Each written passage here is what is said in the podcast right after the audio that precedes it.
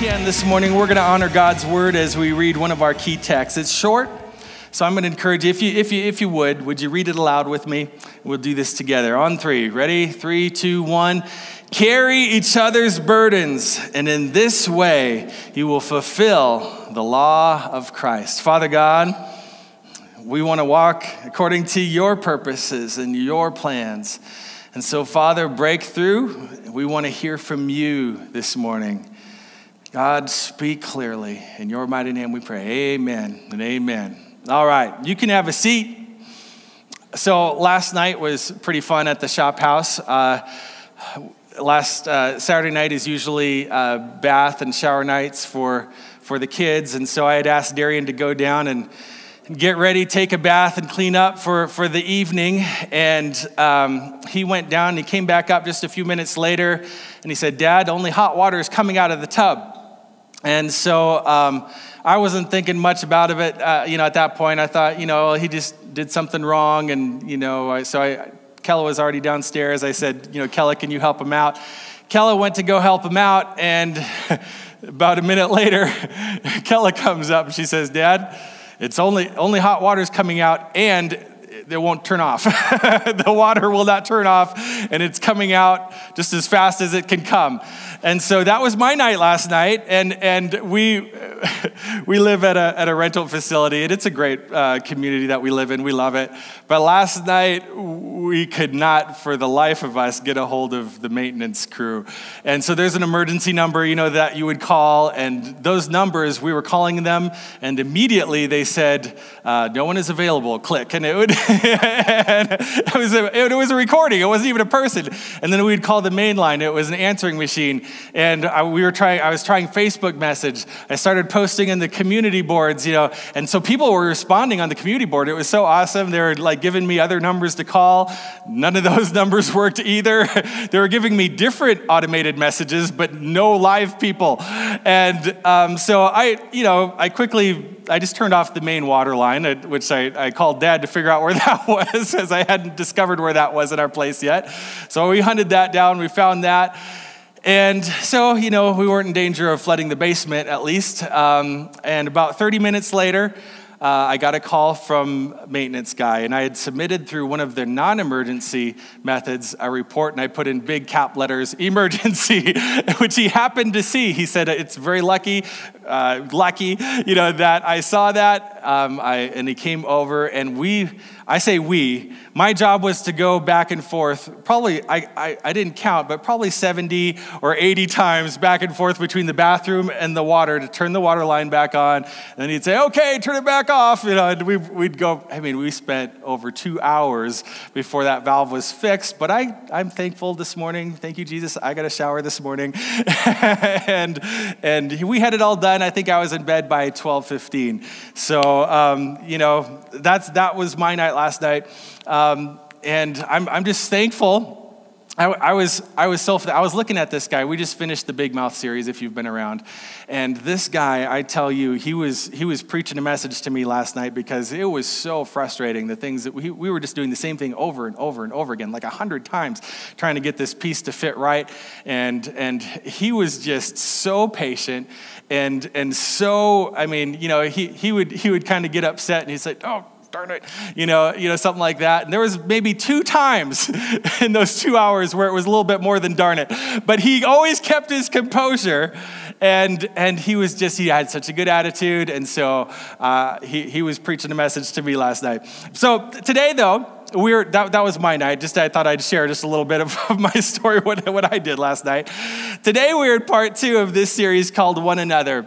And the, the subtitle is Choosing to Love Unconditionally in a Politically Divided World.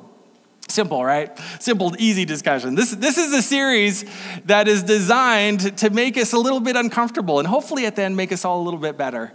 Because uh, after all, the church should be the safest place in the world to talk about anything, right? And so the church should be the safest place in the world for us to talk about politics. Although in the church, Pastor Derek shared this last week, we rarely talk about it, but we thought this is important enough that we should jump into the fray.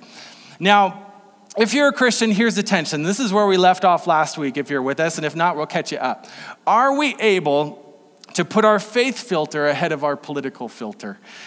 And, and, if, and if you're not a believer, if you're watching online, you just happened upon this this morning, you get to sit on the outside and judge us to see whether or not we do this very well. And in fact, my hunch is this if we had done better, if the church had done better, you may be more interested in the Christian faith. Uh, or, or you may have never abandoned the Christian faith. Are, are we willing, church? Are we willing to be Christ followers first and Republicans and Democrats and libertarians and independents and whatever else you might be second? Are we willing to follow Jesus? And this is a tough one. Are we willing to follow Jesus when following Jesus creates space between us and our political party, and space between us and the political platform of our political party, and space between us and our political candidate?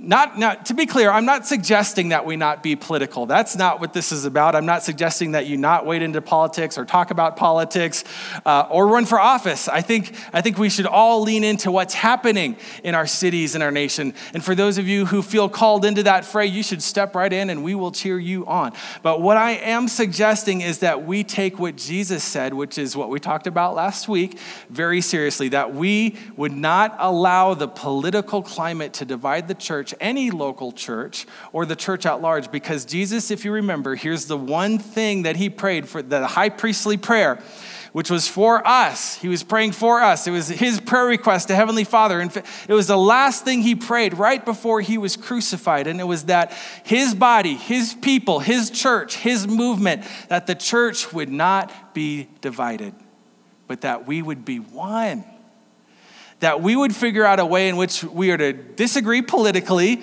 because we probably will, but at the same time, love unconditionally and begin to pray for unity. So now, politics, admittedly, is not my arena. I, I could talk about religion easily enough, and I, I do pretty good. I do my best to stay atop and stay current with you know, what's happening even in the political world, but it's not my bent. So what I've been doing is, you know, I knew this election year was coming up, and we talked about 2016, that, that kind of what happened in, in that year uh, last week. And I've been watching and I've been listening to a lot of respected pastors and, and, you know, prophetic leaders teaching on this for about nine months now. And I started back in January and I've been gathering my notes. now, I've, what I've found is interesting, and, and, and it's this. In, in the first century, there was something that they had in common with what happens to us in the room today, in our culture as well. In the first century, and you'll see this in the Gospels if you read it, it's so fascinating. Everybody wanted Jesus to be on their side. Everybody. In fact, they would question him and they would try to pigeonhole him and get him into a corner where he would agree with whatever their viewpoint was. Everybody wanted a piece of Jesus and they wanted him to choose their side. And that's true today. Both our parties, they would argue that Jesus is on our side. He, if, if he were to come back to earth today, Republicans are absolutely convinced that Jesus would be a Republican because of their values. Democrats would say, you know, absolutely, you know, Jesus would be a Democrat because he is concerned for the needs of the people, right? And so everybody still everybody still wants a piece of, of, of, Jesus. And the interesting thing is this if any pastor we're given the assignment, Sean, could you come up with a sermon that would demonstrate that, in fact, the Republican Party and the Republican platform is in sync with the teaching of Jesus? I could do that. And if somebody else were to come along and say, Sean, would you create a sermon that shows that the Democratic platform and their values are in sync with the teaching of Jesus? I could do that too. And I've heard sermons, and you probably have too, leaning both ways. And here's why. Here's why that can happen. Here's how that can happen. When you interpret the words of Jesus through the filter of politics. It's amazing what you can do. And I'm going to steal this line. I, I, heard this from Andy Stanley back way back in January. This is what he said. He's so red. He's so blue. It's amazing how often he agrees with you. If you start off with the filter of politics, I mean, that should just not be our plumb line. It should not. The truth is, both sides quote the Bible and both sides quote Jesus. And the really funny thing is, both sides actually use many of the same verses. So the question is this can we put our Jesus following filter on our faith filter ahead of our political filter? And it's a very, very difficult thing to do, as we're going to see today. But I'm going to try to show us a way forward. And so, um, Tony Evans, he's a, he's a well known uh, pastor and speaker. Many of you are probably familiar with that name. Uh, big name in, in, in, radio. That's where I first heard him, was on radio. And his church was right down the road from where I went to Bible college. So I visited there uh, a time or two when I was at school there. He came over and actually speak at our, spoke at our chapel uh, uh, sessions a few times at Christ for the Nations.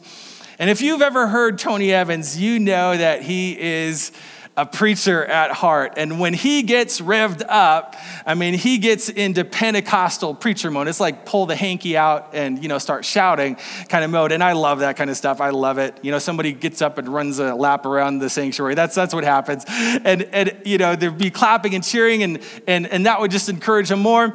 Anyway, I heard a quote from him recently that I thought was worth sharing. Now, so imagine this in Tony Evans' preacher voice. Tony says, Jesus did not come to take sides, he came to take over. Somebody shout, right? Jesus did not come to take sides, but he came to take over. Uh, you know, he just, but he just said it way better than I just did. and he's absolutely right. He's absolutely, Jesus came to introduce the kingdom of God to earth. It's a whole new kingdom. And he came to introduce it the kingdom values, the upside down kingdom, where, where those with the wealth and the power, they take that and leverage it, the, their, their wealth and the power and the resources for those that have less power and less resources, where the king lays down his life for his subjects rather than the other way around, right? Rather than, you know, demanding his subjects lay down their lives for him. The kingdom of God is so broad and so inclusive that everybody is invited to participate in it. But that's what he came for, right? The kingdom of God, here's the thing. I think the kingdom of God will always, perhaps, I, th- I think this is the case, this is just my opinion. The kingdom of God will always, in some detail, at some level, conflict with the kingdoms of men. It just will. And the kingdom of God will always, at some level, in some detail, conflict with your political party, the platform of your political party, and your political candidates. There's always going to be some tension there. And this is why it is absolutely foolish. It is so foolish for the church to ever be divided over a candidate or a political party, because at the end of the day, no political party is probably ever going to line up with the kingdom values of Jesus. Each party has a little bit of it, even though that's even uh, a difficult thing for some of us to acknowledge. But again, it's foolish for us to be divided because we're supposed to be kingdom first people and political people second. But that's very, very difficult to do in our divided culture. So here's what we're gonna do today I'm gonna share a template a very simple template. I, I, I, actually snagged this from North Point Community Church in Atlanta, Georgia. They share their resources. I saw this and I thought this was so good. I want, to, I want to use it to help us to understand where agreement ends and diverse opinions begin because we're supposed to be one. That's Jesus' prayer. That's his prayer for us. And we shouldn't allow any political party or candidate to divide us. So, this template is designed to just help us to understand where does agreement end and diverse opinions, especially diverse political opinions, begin. So let's start with the Apostle Paul, who we talk about all the time. The Apostle Paul steps out of the pages of history as someone who hates Christians. He was a Pharisee, um, he was brilliant, he was super educated he becomes a Jesus follower, and he also had the distinction of being a Roman citizen. So he had all of this background, all of this stuff going on. And the Apostle Paul in his letters are going to give us a phrase that I think begins to give us a great starting point for putting together this template. And he uses a phrase that perhaps we've not taken much notice of because he only uses it twice in his letters, twice in the letters that, you know, survived antiquity. And the phrase is this he refers to the law of Christ. The law of Christ. Now, the law of Christ, we're going to discover, is Paul's shorthand way of just talking about Jesus' new covenant command that, you know, we, we also talk about a lot around here. When Jesus gathered his disciples for the final Passover meal, he said, Guys, I'm giving you a new command. Uh, this command is, is going to be a substitute for all the other commands. You guys have had, you know, the 613 Old Testament laws, you've had the Torah, but I'm giving you a new command because we're establishing a new covenant it right here, right now. As you probably know, this new command was simple. This is what we were talking about last week is you are to love one another. With a caveat, as I have loved you. That's it. This isn't just a love fest. You know, you are to love one another. This isn't one way, this is two way. Love one another as I have loved you. And then he says this by this unique brand of love, by this unique brand of new covenant love, everyone will know that you're my disciples. If you love one another, it's a two way thing, it's a community thing, it's a family thing, it's an all in, everybody in thing, loving one another. But it's not just loving one another. You are to take your cues from me. I showed you how to do this. Love one another as I have loved you. Now, the Apostle Paul takes that idea and he pushes it through all of his letters as kind of the, the uniting ethic, the big idea for all Jesus followers. And the phrase, the law of Christ, is the phrase that he uses to take his readers back to that night and back to that big idea, that kingdom ethic, the marching orders for anyone who is a, follower of Jesus. So here's a couple examples. I want to I want to start with this. He writes this in his letter to the Christians living in Corinth. He says, Though I am free, and belong to no one. I have made myself a slave. Strong language, especially in a day and age when there were slaves everywhere.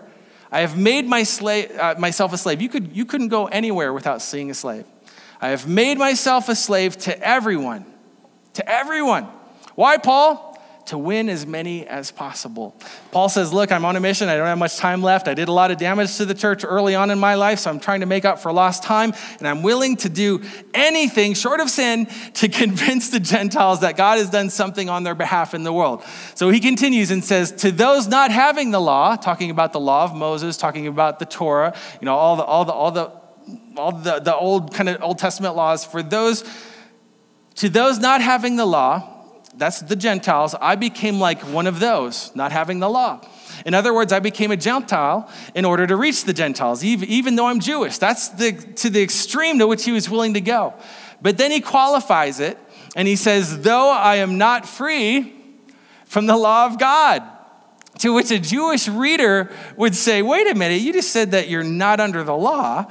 So you're not going to act like somebody under the law, but you're not out from underneath the law of God. This is confusing. What are you talking about? You, you, you're pulled out from underneath the Torah, but somehow you're still under the law of God. And Paul's saying, Yeah, I'm still under God's authority. I'm just not under the Torah. And then he tells us what law he is under. And here's our phrase He says, But I am under the law of Christ. Okay, there it is. So I'm no longer under the law of Moses, but I'm still under God's authority because I'm under the law of Christ. And what is the law of Christ? You are to love one another as I have loved you. In his letter to the uh, Christians living in, in, in, the Roman province of Galatians, Paul says this. This is a little bit more descriptive. This is the verse that we read together at the beginning. Carry each other's burdens carry each other's burdens. When you see somebody who's burdened financially, somebody is burdened with, with family problems, somebody who's burdened with work, somebody who's burdened with a physical ailment, you know, or has gotten tripped up in life, you are to carry one another's burdens. And again, this is each other thing. This is an everybody's in thing. This is the body of Christ functioning like the body of Christ, carrying each other's burdens. And if you do, look at this, if you do that, you are fulfilling and here it is again the law of Christ. And what is the law of Christ? You are to love one another as I have loved you. You're to love one another as I have loved you. So when the concerns of others concern you and you act on it, you are fulfilling the law of Christ. You are doing what Jesus told his disciples to do. And again, the New Testament marching orders for those of us who are Jesus followers. So here's the thing as Jesus followers of all persuasions, regardless of political persuasion, if you're a Jesus follower, the law of Christ, that is our marching orders. And the law of Christ should inform over time, as we grow as believers, our conscience. It's called an informed conscience, is what the second part of our template. It should inform that, that our conscience should become hardwired into the law of Christ, that He loves us and I'm going to love other people the way He loves us. So that when we do something that is contrary to loving as Christ loved us, it should bother us. It should ding our conscience, but not just my conscience individually. it should, it should ding our collective conscience that we sh- should all be, as a group, as a body, we should all be disturbed, irritated, or even convicted by some of the same things. We should all be disturbed, irritated, and convicted when we see injustice. We should all be disturbed, irritated, or convicted when we see human beings disrespected or dishonored, or maybe even accidentally we don't give them what they, what they deserve. Or when we see people undermining their own future, undermining their own health, undermining their relationship with their kids, undermining the integrity of maybe their family or the integrity of society. We should be moved by that and we should be moved to action. It should bother us and it should ding our conscience. So, whenever we see somebody expressing autonomy that undermines their family, that undermines the health of the community, it should bother us. Anytime we or somebody within the bounds of Christianity, whenever we see them violating this law of Christ, it should bother us collectively. Our conscience should kind of go off. And we see that outside of the church, it should bother us as well. And then we have to be measured in our response. But our collective conscience, the thing that just kind of sets us back, that moves us to apology, that moves us to action, that moves us to love people, it's all tied to this idea that you are to love other people, respect other people, and to recognize the dignity of other people the way Christ did for you, the way that Jesus did for you. I did that for you. I left heaven for you. I'm not afraid of guilt by association. if Jesus had been concerned about guilt by association, he would have stayed in heaven, right? So, as he said, I want you to take your cue about how you treat other people and how you treat each other from me. Because according to Jesus, if you want to set policy, if you want to set things that are good for the people, what's the best for people? This is what's best. It's the law of Christ, to love one another as I have loved you. And that should inform our collective conscience. So, let's just give a couple quick examples because, as simple as this is, this is a powerful, powerful, powerful dynamic. Um, and in fact, this dynamic we talked about a little bit last week shaped Western culture. You heard me say that. It, it's, it's absolutely true. Let's take a look.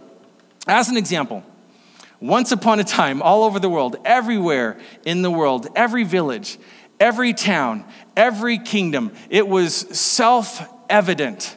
Self evident just means it was obvious it was obvious to the people. It was unquestioned. It was just the way things were. It was like, why are we even talking about this? I mean, it's just so obvious. Once upon a time, it was self evident that some people should be owned by and controlled by other people, the whole idea of slavery people owning other people was so self-evident. It, it, was, it was not even considered a moral issue. It wasn't even a point of conversation. It was not even a question. It was just the way of things. In fact 4th century bc aristotle was a greek philosopher and as, as you know philosophers their responsibility was to help everything just kind of makes sense in the world, right? That was their job. So we're going to try to make science make sense with the way people act and the way people behave, and we're going to try to make it all work together so there's, there's this big holistic understanding of how the world works. And so Aristotle, of course, we've heard that name before, big thinker, right? Here's what he wrote. This was, this was his philosophy. He says, For that some should rule and others be ruled is a thing not only necessary, but expedient He's talking about slavery. Expedient. Not only is it necessary, it's expedient. I mean, there's just no way that the world would work without some people ruling over and controlling and dominating and owning other people. He says, from the hour of their birth, some are marked out for subject, subject, uh, subjection and others for rule. I mean, the idea of doing away with slavery, it's like, that's not even a question. That's like saying the sun's not going to come up. I mean, it was just so obvious to them. But here's the thing after Christianity had taken hold and began to take hold of the Roman Empire, St. Augustine, the fourth century Christian bishop, he said, No, slavery is a result of sin, guys. We need, we need to bring this up in conversation. And suddenly, this brand new idea is born from this brilliant and bold mind who spoke out into the world where slavery was just a permanent part of the landscape. I mean, it was everywhere. And suddenly it begins to dawn on the church as believers as they begin to have misgivings and they begin to see the discrepancy between what the scripture says about people being made in the image of God and loving others as Christ loved us and the horror of slavery. One more example. One more, once upon a time, it was self evident, it was obvious, nobody questioned it that infanticide or, or in the Roman world, they called it exposure. That infanticide was good for society. In other words, it was the right thing to do. And in fact, there were certain community laws and social laws in certain parts of the Roman Empire where you were required to allow your baby to die. And in some cases, it was just because, you know, a girl was born and, and they, they didn't have a boy yet. And so it was law. You take, take the baby out. You, you take your baby and you, you place your baby outside the walls of your village or down by the river, and then you go home. And legally, you are not culpable for allowing your child to die or killing your child because the fates would decide the fate of your child. So you were innocent. And this was just the way it was. If a man suspected that his wife was pregnant by another man, when she had the baby, you took the baby and you exposed the baby. If, if the baby had a birth defect, you exposed the baby. If you didn't want another little girl, you exposed the baby. There was really no rules other than you couldn't take the baby's life yourself. This was just the way of things. This is just the way they did it. This was self evident. This is just so obvious. This is just how the world works. But Christians, from the very beginning, disagreed. Believers, Jesus followers, from the very beginning condemned exposure and condemned infanticide, and they would eventually go out into the edges of the forest where the children were often left and down by the river, and they would bring these children into their small homes with a little bit of food that they had, and they began to raise these children themselves. But why? Because, you know, if you look in the scriptures, neither Old Testament nor the New Testament rewarded it or encouraged it or spoke specifically to that. Scriptures don't require it, so why did they do it? There's no verse that says, here's what you're supposed to do. It's because love required it. Love required it. And as they began to understand what it meant to be made in the image of God, where they began to understand the law of Christ, we are to love others as we have been loved. And think about it. We, we, were, we were like little babies ourselves that were adopted into the kingdom of God. We had no clue what was going on while we were still yet sinners, and Christ gave his life for us. And suddenly, there was this tension around, again, what was just this expected practice all around the Roman Empire. And they began to rescue these babies. And as Christianity began to take hold and began to make inroads into the Roman Empire, and as the empire's conscience began to be affected by the teachings of Jesus through the church, through the unity of the church, in the year 318, after embracing Christianity, Emperor Constantine declares infanticide a crime. Why the change? Because suddenly it becomes a conscience issue. Why did it become a conscience issue? Because of the teaching of Jesus and the unity of the church. The church was one around the teachings of Jesus. In the year 374, Emperor Valentine made exposure or setting your baby outside somewhere to die a capital offense. You could lose your life if your baby lost their life because of your neglect. That's amazing. But, but when the law of Christ informs an individual or a village or a city's or a nation's conscience, things change. And there has been so much change, even in our nation, because of this very same dynamic, because it's so brilliant. Jesus' single New Testament command, this new covenant command, was so powerful and it was so ahead of its time. And it, was so modeled and baked into just the story of the gospel and what the gospel is that it's transcultural and it's transgenerational and it, and it, and it sits at the the very center of the kingdom of God values, and it will never go out of date. It doesn't have a shelf life. We are forever and ever, every generation, to do for others what God, through Jesus, has done for us. And that kind of ethic and that kind of morality is to inform our conscience. That's what I mean by say informed conscience. And, and as we have influence in the world, to inform the conscience of people who aren't even in the church and could care less about the church. So, this is why, church, this is so important. Because part of our responsibility is to be salt and light. And being salt and light, we are to shine bright and give flavor to our nation, to our city, to our neighborhood, which has the very real potential and the power to shape the conscience of a nation.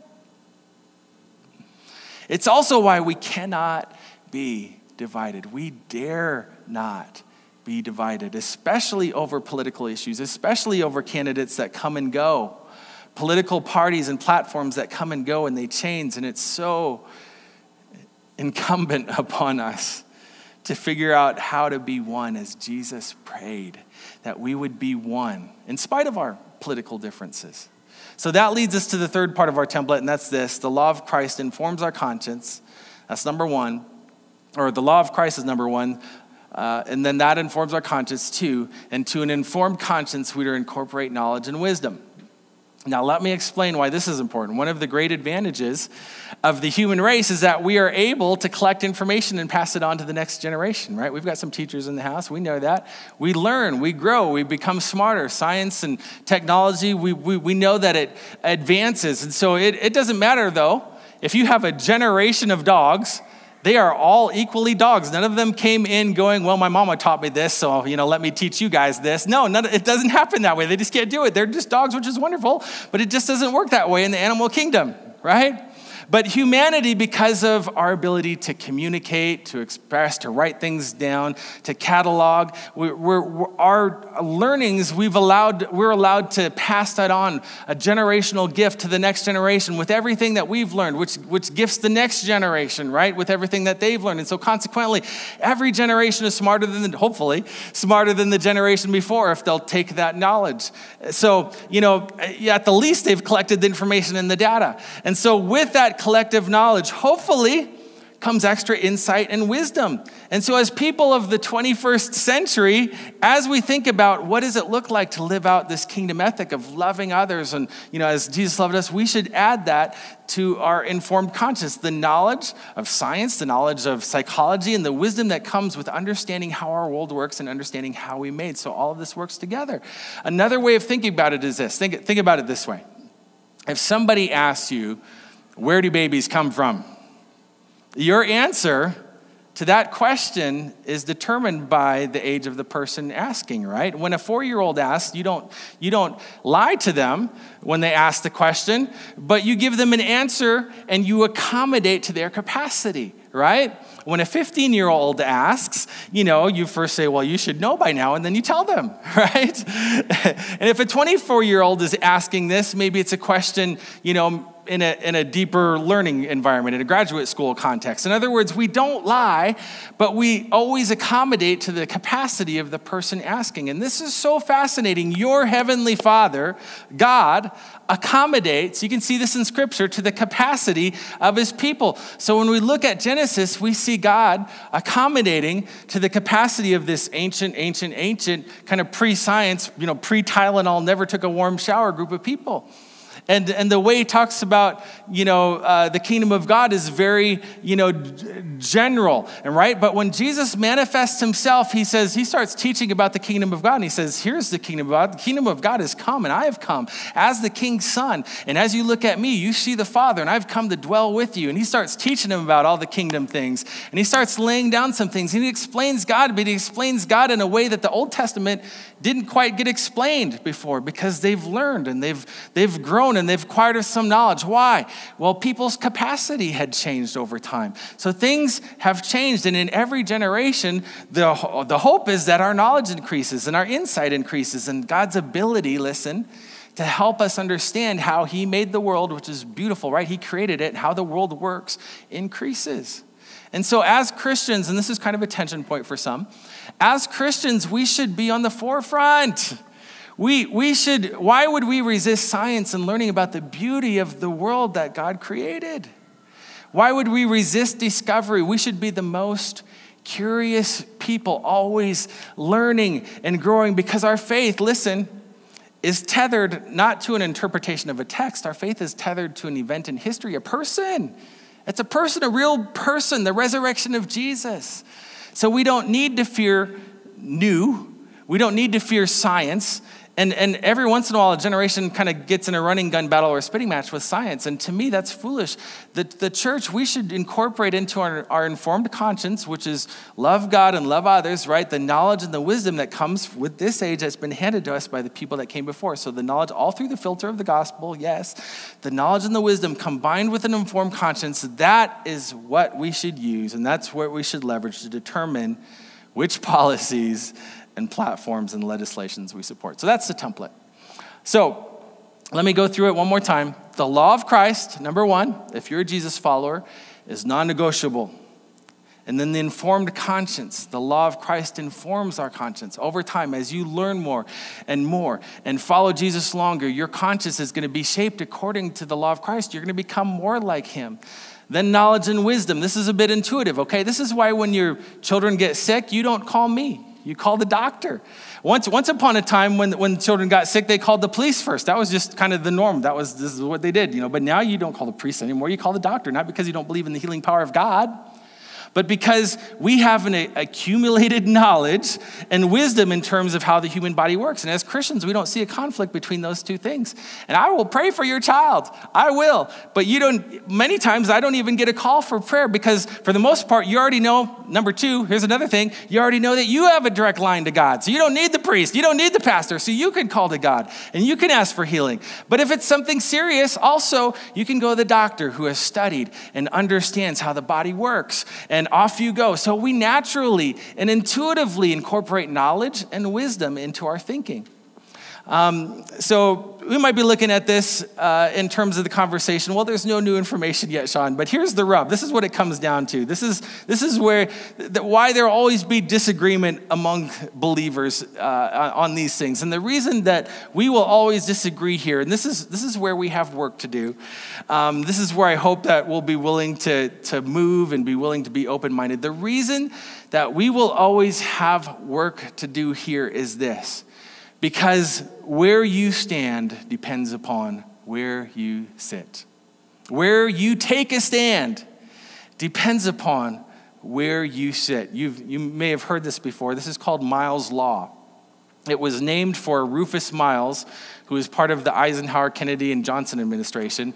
And, and this was his statement. And to, and to just kind of tease it out in our conversation this morning, here's what it means that our cultural context that's where we sit, where you live, who you're related to, how much money you have, you know, what you know. Your cultural context, where you sit, determines our perspective in life. Many times it determines your perspective in life. It determines what you see, what you experience, how you see it, and how you interpret it. And this is true for all of us. This is why. This is why, if I can kind of push on us a little bit, this is why most of us don't see any conflict between our faith and our politics. None at all. You are loving this series because you have some friends who need to hear it. but no, you're I'm good. I'm good. It's like, amen, Sean. People need to put their faith first and, and their politics second. And that's why I'm a Republican. Because when I put my faith first, clearly that's you know the Republicans are right. Amen. I'm with you 100%. or I've got my faith first, and that's why I'm a Democrat, right? But you know this your political views weren't shaped in a vacuum. And pausing to recognize this and pausing long enough to incorporate this into your thinking is what it means to be mature. And oh my goodness, do we need a little more maturity in the political discussion in our nation right now? Amen. In fact, pausing to recognize this is the way forward. Pausing to recognize this is how, if we're mature, are we are willing, we're, we're willing to move forward to some common ground. Now, understand, this is not what I'm suggesting. I'm not suggesting that we all get in the middle and we have a kumbaya moment and that we all begin, you know, a new party. That's not what this is about. And we all agree, you know, on everything. Let me say it again. There's always going to be disagreement when it comes to policy and platform and legislation. And that's okay as long as we are mature enough to not allow it to divide us. And if we're mature enough to not allow it to divide us, we will be better for the conversation. It's a step toward unity that Jesus prayed for us while being diverse politically. So, political views and values, and you know this, political views and values, like all your views and values, are shaped by a variety of things, most of which we had or have no or little control over. And if we can't acknowledge this and take a, a deep breath, we all learn something together. And we don't have to change necessarily what we believe, but we begin to understand in terms of why other people act the way they do and believe the way they do, and we won't experience division. So, here's the thing Here's some of the things that impact the way you think and believe politically. You know this. It's where we live. It's, it's how we were raised. It's where we were educated. It's if we were educated. It's what we've been told. It's what we've seen. it's what we've experienced and what we've seen others experience. These are, are just some of the factors. And honestly, these are just a few. These these are, are the dynamics that shape our political viewpoint. Perhaps the best evidence of this is if you think about your parents' political viewpoints. If I were to say to you, why do you think your dad was a Republican? Why, why do you think your mom is just absolutely committed to, to, to being a Democrat? Why? You would probably have an answer. And, and, and you would relate it not so much necessarily to their theology, but to the world that they grew up in. And the same is true for you, and the same is true for me. And that doesn't mean that we've dismissed the significance of our faith. Not at all. It's that when these two things come together, we have a tendency to use one to prop up the other. We all do. But what if, what if, especially over these next few weeks as we're leading up to the election, we were able to just step back and begin to view it all just a little bit differently? Not even just, not, not change what you believe or even necessarily who you vote for, but to just see it a little bit differently. Again, because where you stand depends upon where you sit. And recognize this, recognizing this allows us to open our hands and open our minds and open our hearts without changing maybe our political viewpoint. But, but, beware, when you start down this road, you may start to change some of what you think and even maybe some of what you believe. That's not the goal. That's just an unintended consequence of an, or an unintended outcome. So, putting it all together, here's what it looks like the law of Christ, an informed conscience, knowledge and wisdom, policy, platform, legislation. Now, that's not dynamic. That's just kind of what it is. That's just the template um, that gives us a picture to get us to the, the, place where we can have the discussion that we had this morning. So I want to spend our closing moments making a suggestion in terms of what we do with this. And this is really quick. It's actually really simple. what do we do about this? This is, this is not complicated. It's actually not new. This isn't anything you haven't heard before, but sometimes you just got to say what everybody knows so that everybody remembers to do it. so, three things, so simple. Number one, begin to listen. Listen and specifically listen to people who don't experience the world the way that you do. Listen to people who don't experience the world the way that you do. Not just the haves and the have nots, but the Christians, the non Christians, the young and the old, the black and the white, the gay and the straight, the married and the single, the new citizens, the old citizens, people you know, who've been in the military and people who even despise the military. Begin to listen to people who have experienced the world differently than the way you have. Number two, Number one, listen. Number two, once you start listening, I want us to learn something, okay? Please don't just say, well, I listened, but I'm not gonna do anything about this. no, listen and then learn. Come on, we're, we're believers. Uh, again, our faith is tethered to a person and an event, so we don't need to be afraid of new information. We don't need to be afraid of, of new knowledge. We don't need to be afraid of new opinions. So be curious. Leaders are learners. And, and guess what? Jesus called you to be a disciple, right? An influencer. So learn to learn. Sam Harris, he's an atheist, but, but he, he said this statement. It's just, it's, just, it's just the truth. I don't know. Can an atheist have an absolute truth? I don't know. but this is what he says. Pay attention to the frontiers of your own ignorance. And I love that. It's great advice. Pay attention. Pay attention. I have to say this to myself. Sean, don't turn away. Don't refuse to read that book. Don't, don't just turn it off because it disagrees with your worldview. Pay attention to the frontiers of your own ignorance. Be a student, not just a critic. Be a student, don't be a critic without learning a single lesson. Pause. And would you become a student and not just a critic? Otherwise, and I'm, I'm, going to push just a little bit again, otherwise, what happens is you're going to discount every bit of information. You're going to discount anything that doesn't fit in perfectly into your current flawed worldview. And that's not a good place to be. If you don't listen and you don't learn, if we don't listen to each other and learn from each other, we will discount anything that doesn't fit perfectly within our worldview, which is flawed. And we quit learning. And when we quit learning, we quit growing.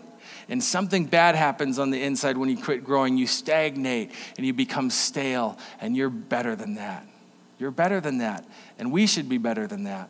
Let me put it this way if you're a Democrat, your Republican brothers and sisters aren't crazy. They're not. And if you're a Republican, your Democrat brothers and sisters, they're not crazy. They just sit in a different place so they see the world in a different way. And as long as we catch ourselves saying, I don't know how anybody could believe that, you've just confessed something about you that you don't know something. So now you have an opportunity to learn. I don't see how anybody could behave that way. Well, there's something that I don't understand. I don't, I don't know why anybody would react that way. Well, there's something that I don't understand. So, why wouldn't we, especially within the body of Christ, take the time to understand? Because everybody's behavior makes perfect sense to them, doesn't it? Everybody's response makes perfect sense to them. Everybody's viewpoint, everybody's politics makes perfect sense to them. And when we don't understand, it's because, I know this is mind blowing, it's because we don't understand. when we don't understand, it's because we don't understand. In fact, if you're a Republican, you need to know that there are a lot of Democrats who are really just like you. And if you're a Democrat, you need to know that there are so many Republicans out there who are just like you. They love Jesus, and they're taking a stand based upon where they sit. Last thing love. Never, please never, never, never, ever, ever burn a relational bridge over a political view. You say, well, they started the fire. Okay, well, then they started the fire on their end of the bridge. You don't start a fire on your end. Okay? Never burn a relational bridge over a political view because this goes back to, to Jesus' commandment. This goes back to the law of Christ. This goes back to the cross. This goes back to the epicenter of everything that we believe as Christ followers. The you beside you is more precious to God than your politically flawed view. A view that you changed possibly 10 years ago, a view that could change five years down the road. So don't burn down a relational bridge over a political view. That you beside you is more precious to God than your potentially flawed view. While you and the person that you're burning the bridge down with were yet sinners, Christ died for both of you. How dare I? How dare I burn down a relational bridge with someone for whom Christ died? So come on, let's listen, let's learn, and let's love. Let's stand as we close this morning if you can. Again, like I said last week, I, I, I, know that some of us, we can't help but think this to ourselves, you know, Sean, this is so naive. You really think this is going to make any difference? you know, these conversations. Just remember this. This is where we kind of landed last week, too. Once upon a time, there was a handful of Jesus followers crushed between an empire and the temple. Remember that. And they gave to Caesar what was Caesar's, and they gave to God what was God's their lives. And now the empire is no more, and the temple is no more. Rome's most famous emperor is nothing but a footnote in the story of the grand scheme of who this Jesus of Nazareth is. So empires come and go, uh, kingdoms come and go, uh, they rise and fall. But Jesus said, I'm going to build my ecclesia, my church, my people. I'm going to build my people, and nothing is going to ever stop it. And he did. And we're invited to be a part of it, and it's still the way forward. And our responsibility especially in this season like this, is to show our divided nation and our divided world what it looks like and that it's even possible to disagree politically and to love unconditionally while we are praying like Jesus prayed Lord, make us one. Because at the cross, we lost our right to do anything less than that. So let's pray. Father God, we just thank you for this time this morning. We thank you for who you are. God, there's one person that we can all get behind, and that is you. Thank you for loving us unconditionally and showing us how to love others. In your mighty name, we pray.